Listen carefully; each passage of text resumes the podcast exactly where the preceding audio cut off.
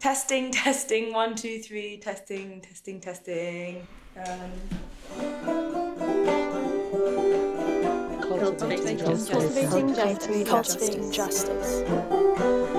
Cultivating Justice, Episode 5.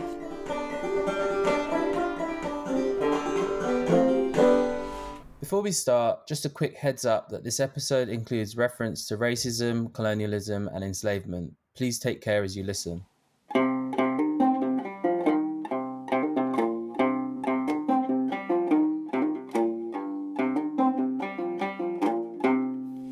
Let's start.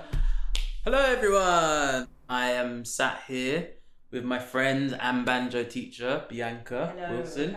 Hi, how you doing? Good, how are you? Yeah, I'm good. I'm good. Do you want to like introduce yourself? I am Bianca, aka Island Girl from South London, enjoying banjo fun. My Yeah. name's Marcus, and I'm part of the Land in Our Names collective. And I've been working on the Cultivating Justice project. I made the first zine, Banjo, Gourds, and Callaloo. It's a personal zine talking about my journey with growing and growing culturally appropriate food and then getting into trying to grow banjos. I wanted to talk to Bianca because she's one of the first black banjo players I've met in the UK. She's been teaching me since 2020. I thought it was important to amplify her practice and give her a voice through this podcast. How do you see the banjo as relevant to the Cultivating Justice project?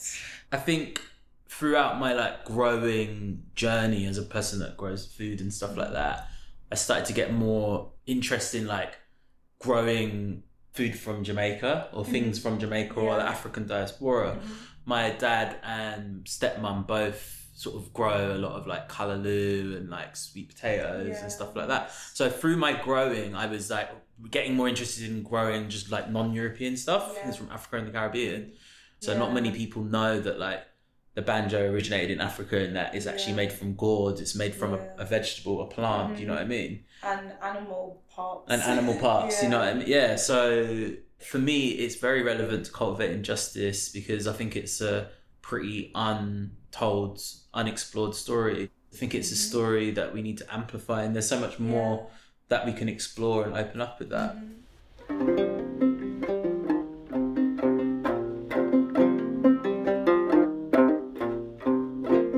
Let's talk a little bit about the banjo, I reckon. Yeah, there's a deficit of black banjo players in the UK, unfortunately. But we're trying to change that. Yeah, exactly. Slowly, slowly. I've been into like country music and bluegrass and old time music for a long time, but never really delved deep into the history of the banjo. I think what sparked the interest, my friend Takia, who's in a band called Divide and Dissolve, introduced me to Hannah Mayree when we were on tour in the States, and she mm-hmm. has a project called the Black Banjo Reclamation Project, which Yeah. we'll talk a bit more about later on. And I think that's when I started getting interested in researching and looking at the true history and the origins of the banjo.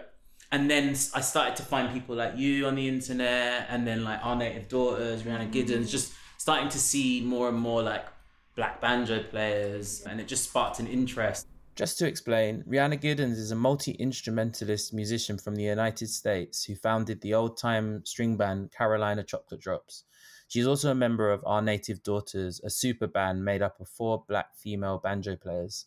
She's a really important artist and researcher exploring the essential contributions of black people in folk music. And then my housemate and my partner bought me a banjo for my birthday because I kept going on about it and how I wanted to start and I really wanted to start lessons. What about you? I kind of just decided that I wanted this banjo, and my mum got me it for my 21st birthday, and I think it just gathered dust. So, yeah, I had the banjo for like two years, didn't really know why I wanted it. I just knew that I did want it, and then when I had it, didn't really know what to do with it.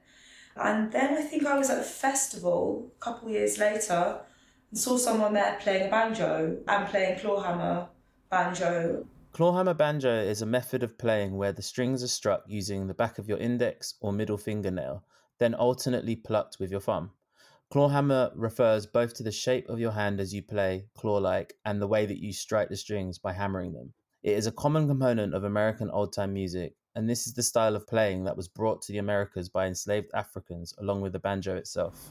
And then I think as I sort of went down the rabbit hole of like listening to people online and I guess finding Rhiannon Giddens in particular, I began to see for the first time the true history and then maybe begin to understand why and how I'd come to this instrument. Mm, okay. Felt like a bit of a calling.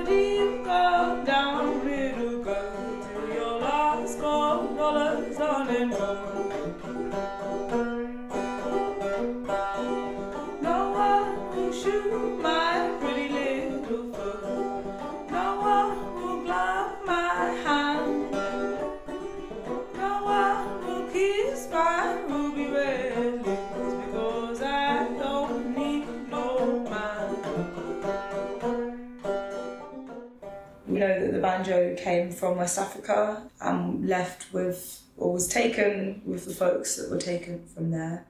The first sort of historical documentation of banjos were in Jamaica in the 1600s. It was something like a banjo, but we can't be certain that it was. And also, it was a four string instrument. So maybe it's something sort of more along the lines of what a tenor banjo would be now. Mm. It's in Jamaica. And then also in St. Kitts in the 1600s, there's documentation of the banjo then. And then I think the earliest documentation of banjo in the US was, yeah, 1700s. And that's when we know that it definitely is a banjo. And we see like a lot of white people start playing the banjo because they're sort of taught it by their slaves or Mm. by their mothers or fathers' slaves. And so there does become this sort of like white interest in the banjo in the 18th century. And then when we move into the 19th century and see the sort of like rise of like minstrelsy as a form of entertainment, that's kind of when the banjo goes worldwide. So through the minstrelsy and the sort of mockery of black people and racist depiction of black people, the banjo became Uh, mainstreamed yeah, became throughout popular. popular throughout like European cultures and Yeah. stuff. Does anyone have any idea of what was happening to it in the diaspora, so in Africa or the Caribbean, or was it still being played?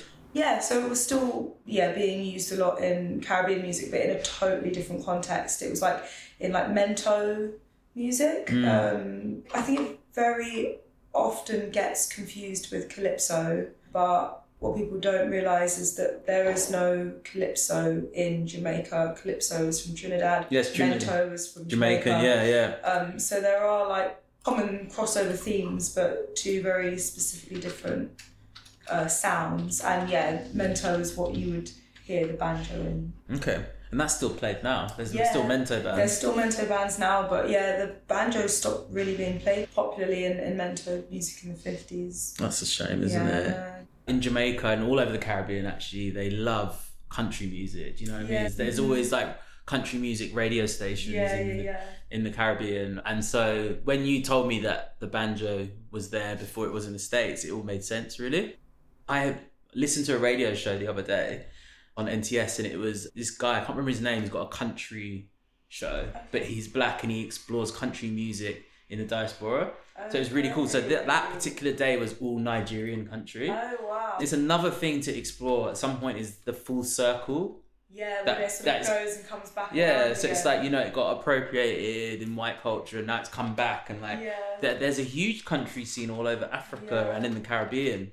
it's about sort of cultural sharing and exchange as well, like, especially with like clawhammer and like old time music and Appalachian music. It's a real like combination of like different cultures. That is kind of what folk music, isn't it? Music of the people. Music of the folks. the music of the yeah. folks. It's like you're passing down the knowledge. It's not classical music training. It's you Yeah. know call and response and circles and stuff like that. Do you want to play? Should we play? Oh God.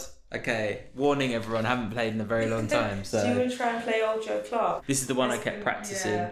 So I'm gonna try, but I will probably not be great. Let's see.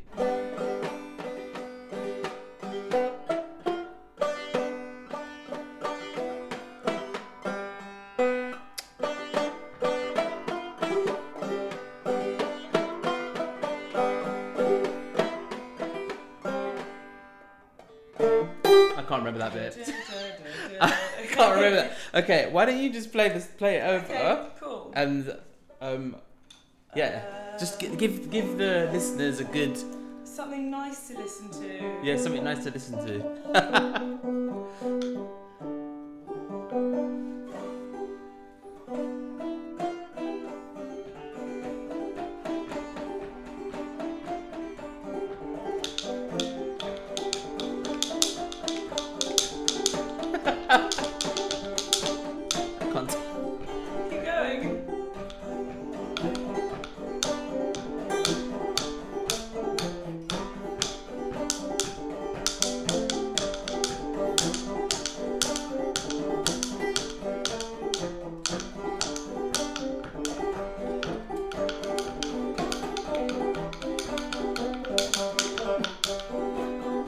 Probably throwing you off.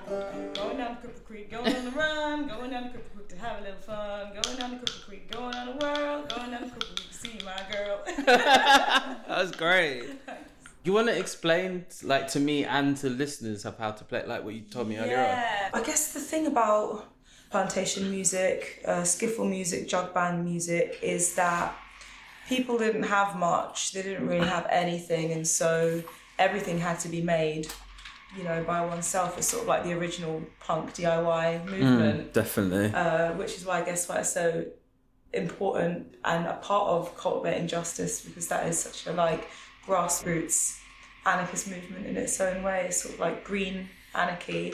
yeah, definitely. Um, this is another homemade instrument. These are the bones. They would have originally been made with bones and played in sort of like early skiffle and like plantation music. And yeah, you kind of play them in triplets. You sort of hold them between your hands and you throw your hands from side to side and you can make a sort of like triplet sound like this.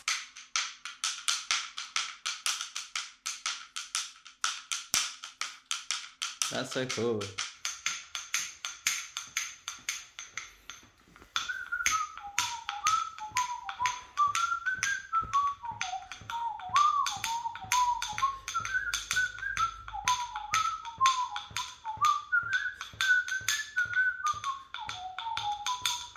For this episode, I also spoke to Hannah Mayree. Hannah is a creative facilitator and a multi instrumentalist folk musician from California who founded the Black Banjo Reclamation Project. Hannah creates music that reimagines folk traditions through an Afrofuturist lens, honours the lineage of Black Banjo, and provides experience which remind us how we can create a shared vision of freedom based on learning and growing together. The Black Banjo Reclamation Project is a vehicle to return instruments of African origin to the descendants of their original makers. Their theory of change is tied directly to reappropriating their own culture by receiving banjos in the form of reparations and over time gaining skills that will advance individuals and communities for generations to come. This includes ancestral survival and land based skills, including fostering the trade of instrument building and repair. The Black Banjo Reclamation Project runs gourd banjo building workshops and banjo lessons for black people throughout the year all over the United States. I was introduced to Hannah by my good friend Takia Reed whilst we were on tour in California with Takia's band Divide and Dissolve. I wanted to speak to Hannah as part of the Cultivating Justice project because I found the work that they're doing with the Black Banjo Reclamation Project really inspiring and relevant to the aims of this project. Hannah sparked an interest in me to start growing and building my own banjos, and they sent me some banjo gourd seeds. I've managed to successfully grow some gourds in London, and the dream is to start banjo building workshops with Hannah over here.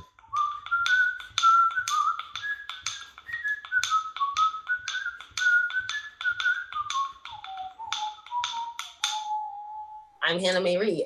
I am working on, amongst other things, the Black Banjo Reclamation Project. In the pre COVID times, I was mostly a performer. I was facilitating a lot of singing circles. I've always done a lot of herbalism. I've been farming like mostly for the last 10 years. And I've been doing that as like a displaced person. And so it has been a huge part of my life to just commune with the earth and with nature through music.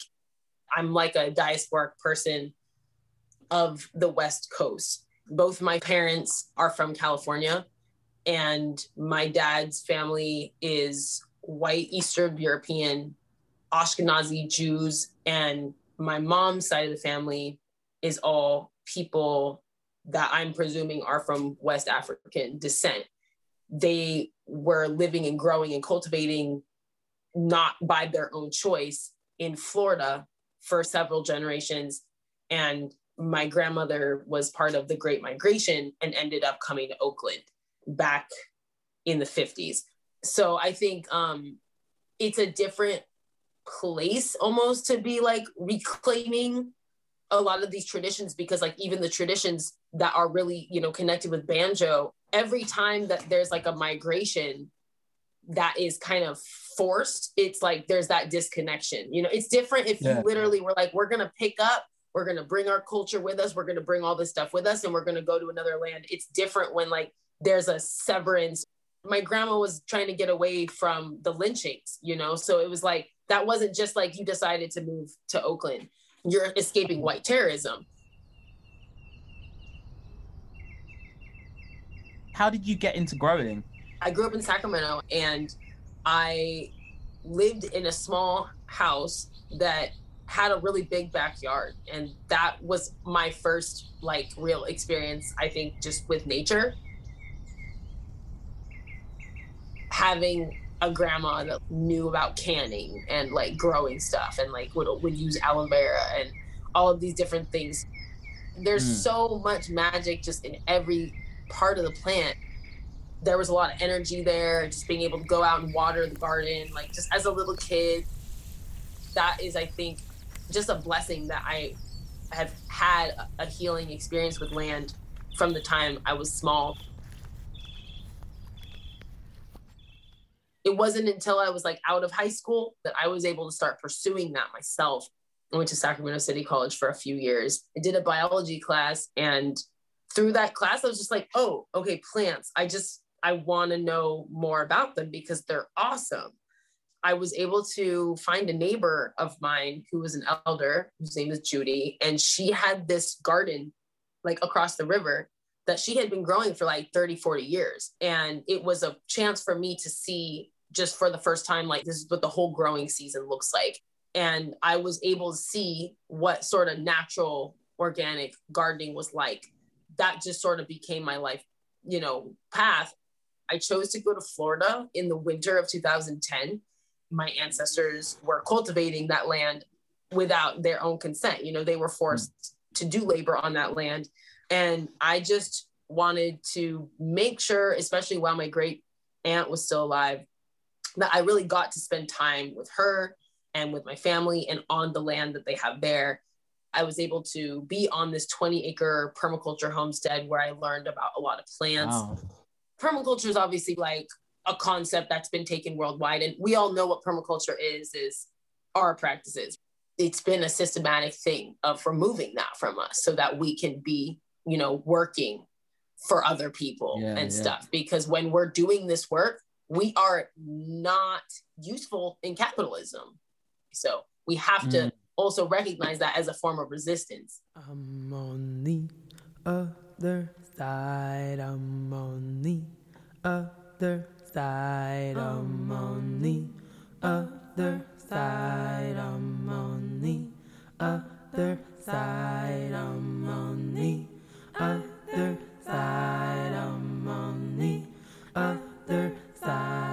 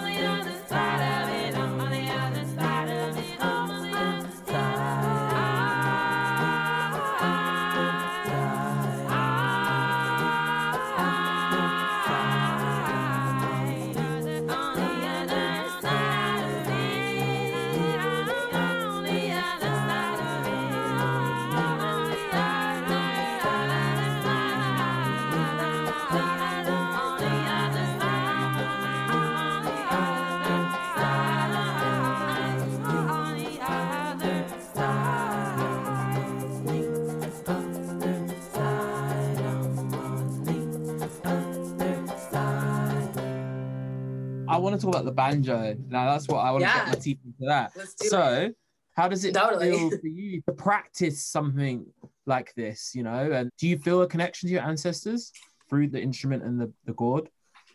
Yeah, I would definitely say yes. You know, if you've had that experience, then like it is an experience where it's not a forced thing. I've had a lot of experiences with like listening to the music where definitely just like feel it in my body. And in order for you to play it, you have to feel that in your body. It's something that's coming from inside of you and it's like coming from the past. People have been creating instruments from what was around them for a very long time.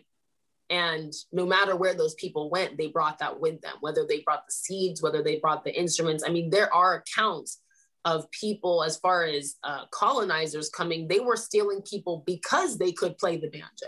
They were stealing them because of it. Can you tell us about the Banjo Reclamation Project and your journey of growing gourds and building your banjo? Tell us all about it. The banjo is something that can be seen as very distinctly American. Like what America has done to Black people is really like an expression of it. You took something that was natural and you made it into something that was still natural, but it had a lot of places where it was super duper compromised and it was made to be different. The banjo is part of the original expression, you know, of being indigenous people, you know, on the continent and being in relationship with goats, being in relationship with the plants that produced the gourds. It was something that I came across and did not know, you know, for my whole life that the banjo was coming from African roots. For me, part of our work is just recognizing that it's going to be a host of emotions. What wrongs have happened through white supremacy and the effect that white supremacy has on things like, you know, there's there's a lot of emotions I think that for me what I hope to do with this project is just to create a space where there can be healing in there and that we can just have acknowledgement and that like wherever we are on that journey that that's like a legitimate place to be on that journey because it is ancestral it is cultural, it is historical, it is racial, it's being human. So I just want to recognize our humanity as Black people to to venture into those worlds. And one of the biggest ways that I think we support that journey is by having banjos. Of course, like it's extremely, you know, valuable and important to look at those histories and know those histories. What we also need is just to be able to have that experience on our own. We are humans. We know how to heal ourselves. You know, one of the ways we do that is with music. The banjo is for me really relevant, like in that way you know to to me and i think to a lot of people and that was what i was realizing through my own journey with it and that was why i wanted to be able to create a way to bring some of these ideas and actions and conversations and projects together That's amazing. How exactly does the banjo reclamation project work? I don't mm. want to, as an organization, like pretend like we have this all figured out. We're like three years in, and like we're still in the process of building a lot of the foundational ways of like, how do you plug in? How do you get a banjo? Like, what is sort of like the logistical aspects of it?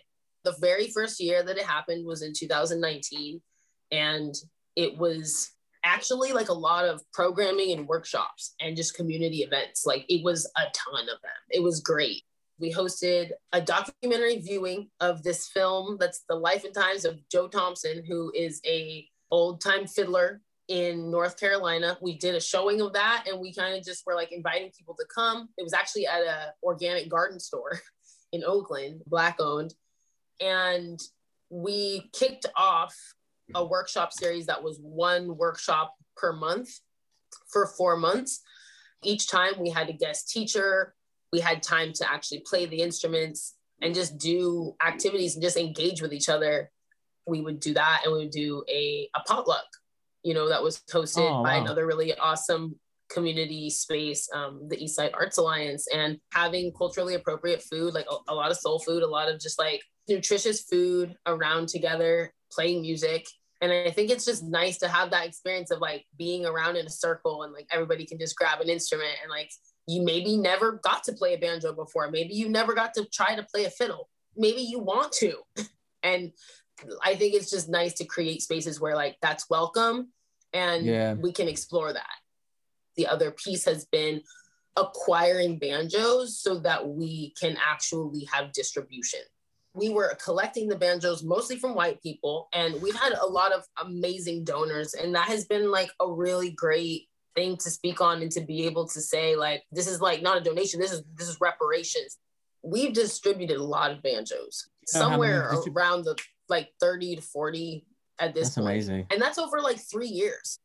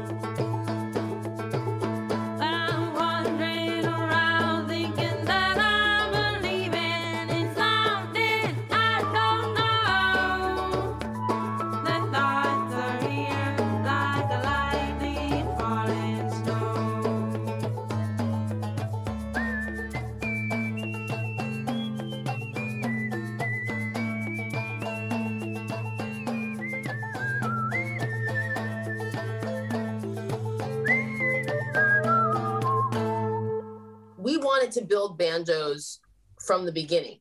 We had a banjo building workshop that happened in February of 2020.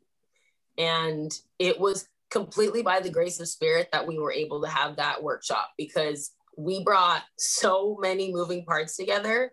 I cannot believe that we did this. Like, we had a room full of bandsaws, we had drill presses, we Oh had god.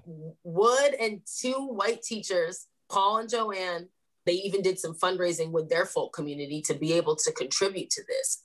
It was just a very blessed thing to have happen, to be able to just have the opportunity to build something. There's like a lot of other people doing like black banjo stuff. And this is really like the first of its kind that has been Mm. really looking at it in a way that is very holistic. Why do you think it's important to grow and make our own banjos as black people? because of self determination.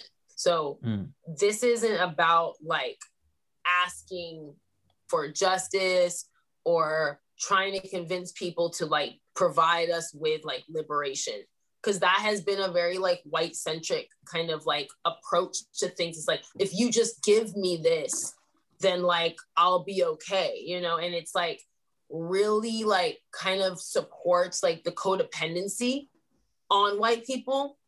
And you know like i've said like this is a multicultural collaboration and i really support the white folks who like want to support this work and understand that our liberation is tied together and also it has to happen through black self-determination and just also acknowledging like the black radical tradition and the the tradition of actual being a liberation movement. All of that liberation movement for me like in this country it is tied to land. This is about liberation when you know we're getting gentrified out of our neighborhoods and stuff and we need a place to live. We need a place to literally exist to go and grow something and play music and we don't even have that. So all of Mm. that is what this is tied to is that we have a place here you know if you are a diasporic person there's a chance like you're in where you are not fully consensually but we belong to the earth and it's important that we recognize where we come from no matter where we are so connecting to land it connects us back to the motherland and like Mm. you know my goal is to be able to go there. My goal is to be able to like have this experience where we can create more relationships with people on the continent and people in the caribbean and in different diasporic communities so that we can continue supporting each other like in the ways that we're asking and, and what are being asked of us. Because everybody needs healing. It looks really different and i don't know how to tell someone else what their healing looks like but definitely just being able to tap into that on my own it has definitely shown me that this is like a very good thing to be able to know where these things are coming from. Like the banjo didn't come from the store. A lot of these banjos they'll say like manufactured in china. Like it literally has made it accessible for us through globalization. But if you also Yeah. look at the industrialization of the banjo you know that is what brought it farther away from our tradition. And it brought it closer to white people because they were patenting this shit making money off of this shit. And like Mm. if you are a white person part of this part of this tradition you have to look at what your legacy in banjo has been. If you think that black lives matter then yeah this is a concept for you. If you're actually interested in liberation if this is something that makes you uncomfortable then you're probably benefiting from whatever it is that was stolen.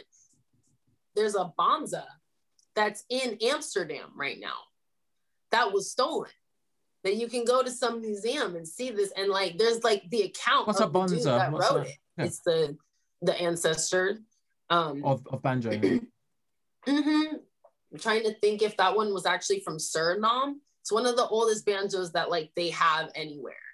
And to me, it's just, you know, like this shit is offensive because like you're literally pillaging people and potentially killing them Mm. and taking their instruments and then now it's in a museum like you didn't get that because someone gave it to you if we're not going to have a conversation about this then like i'm not going to give white people all these benefits of the doubt that you're just doing this because you're interested in music or whatever because that's white supremacy when you want to ignore the how and why you have this in the first place and why do you even have access to even researching it? Why are you being given money from organizations to go around the world and study this when there's actually people that are a part of those cultures that could be doing that work? That's part of what the reclamation is is like how can we support scholarship in this realm of people who are actually like looking at this from a radical perspective to do that work that can also support others getting access to this as well you know and being able to create those channels between different diasporic communities where this exists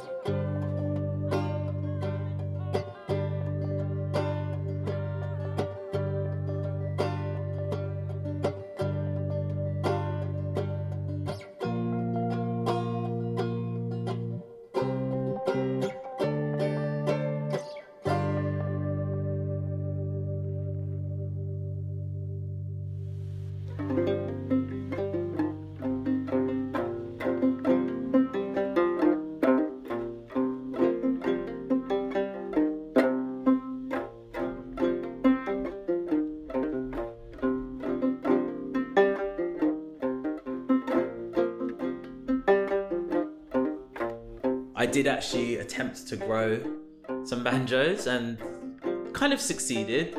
They didn't get as big as I wanted. I've got one big one, and then I've got one that's yeah. So there could be a small one and then a big one. Maybe some gourd ukuleles. Yeah, we'll see what we can make out of them. I think we should try and use them for sure.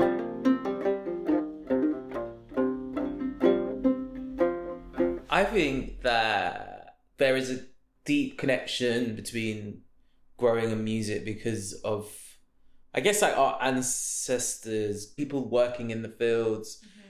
I mean, even pre slavery, because it's not all about Yeah. slavery, mm-hmm. our culture has been quite musical. There's different songs that you will sing when you're mm-hmm. planting or sowing seeds or harvesting. And there's different ways to celebrate those. Different, like, you know, rituals and salutations and stuff like that.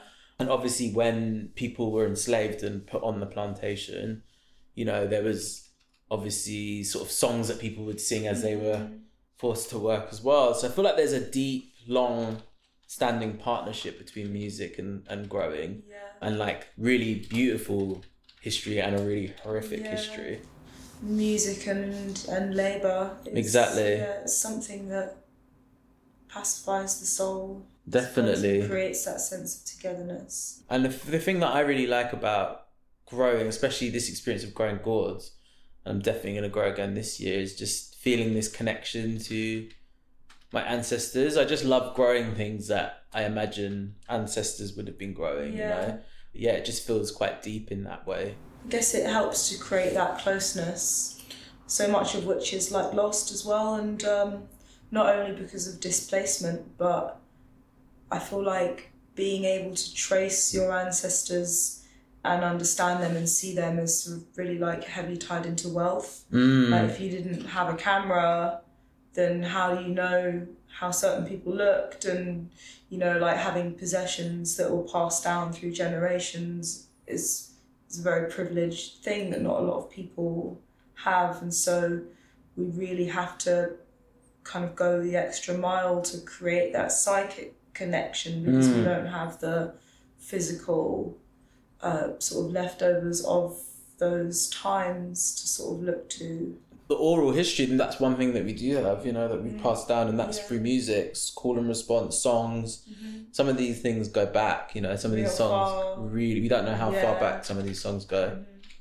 I think also similar to you, just, you know, really want to help cultivate a space where black people can get together and play music. Yeah. And it, it doesn't have to be what society tells us to, to be. You know, it's like it can be alternative. It can be like traditional music or like folk music. You know, I am really interested just exploring that idea that like black people are not just limited to hip hop and soul and R and B. You know, black people invented rock and roll mm-hmm. and different kinds of folk and yeah, just punk music. It's really perpetuated within the music industry Mm. that is sort of run by white men in suits that do want to see us in a certain In a box And so Yeah. you almost have to perpetuate those stereotypes in order to succeed. Maybe that moving forward, that's what bringing folk music to the masses of black people is about. Yeah, definitely. Just creating space for inviting people into that, and I feel like Yeah. that's definitely started to happen with like punk and alternative music. There's Yeah. more and more like black and POC alternative punk Yeah. bands and It's come back around. a lot of exciting opportunities. It's been great talking to you, and so thank you so much. Thanks for listening. Thanks, Marcus. Imagine if I wasn't recording that whole time.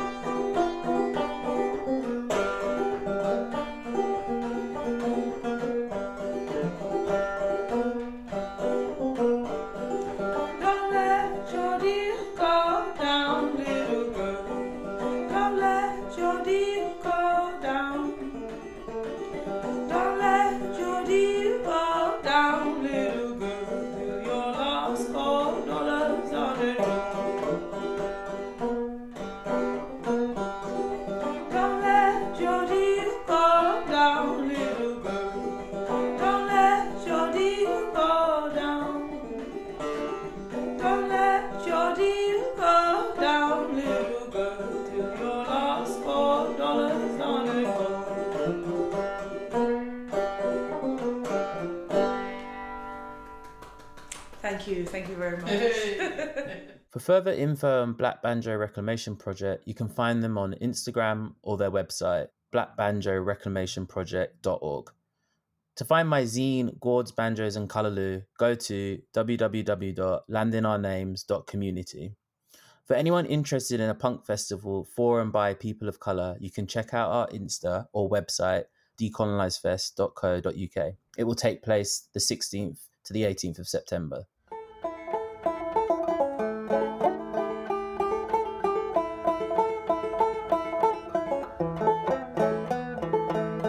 The Injustice podcast series is made by Hester Russell, Sam Seaver, Abby Rose, Dora Taylor, Katie Rebel, and Nadia Mady. The conversations you heard in this episode were recorded by me, Marcus MacDonald. They featured Bianca Wilson, also known as Island Girl, and Hannah Mayree. We also heard music by Bianca and three tracks by Hannah called Other Side, Nosebleeds, and Home. Thank you to our funders, Farming the Future and the Roddick Foundation. And a big thank you to everyone who's contributed in any way. Visit landworkersalliance.org.uk forward slash cultivating dash justice to find out more.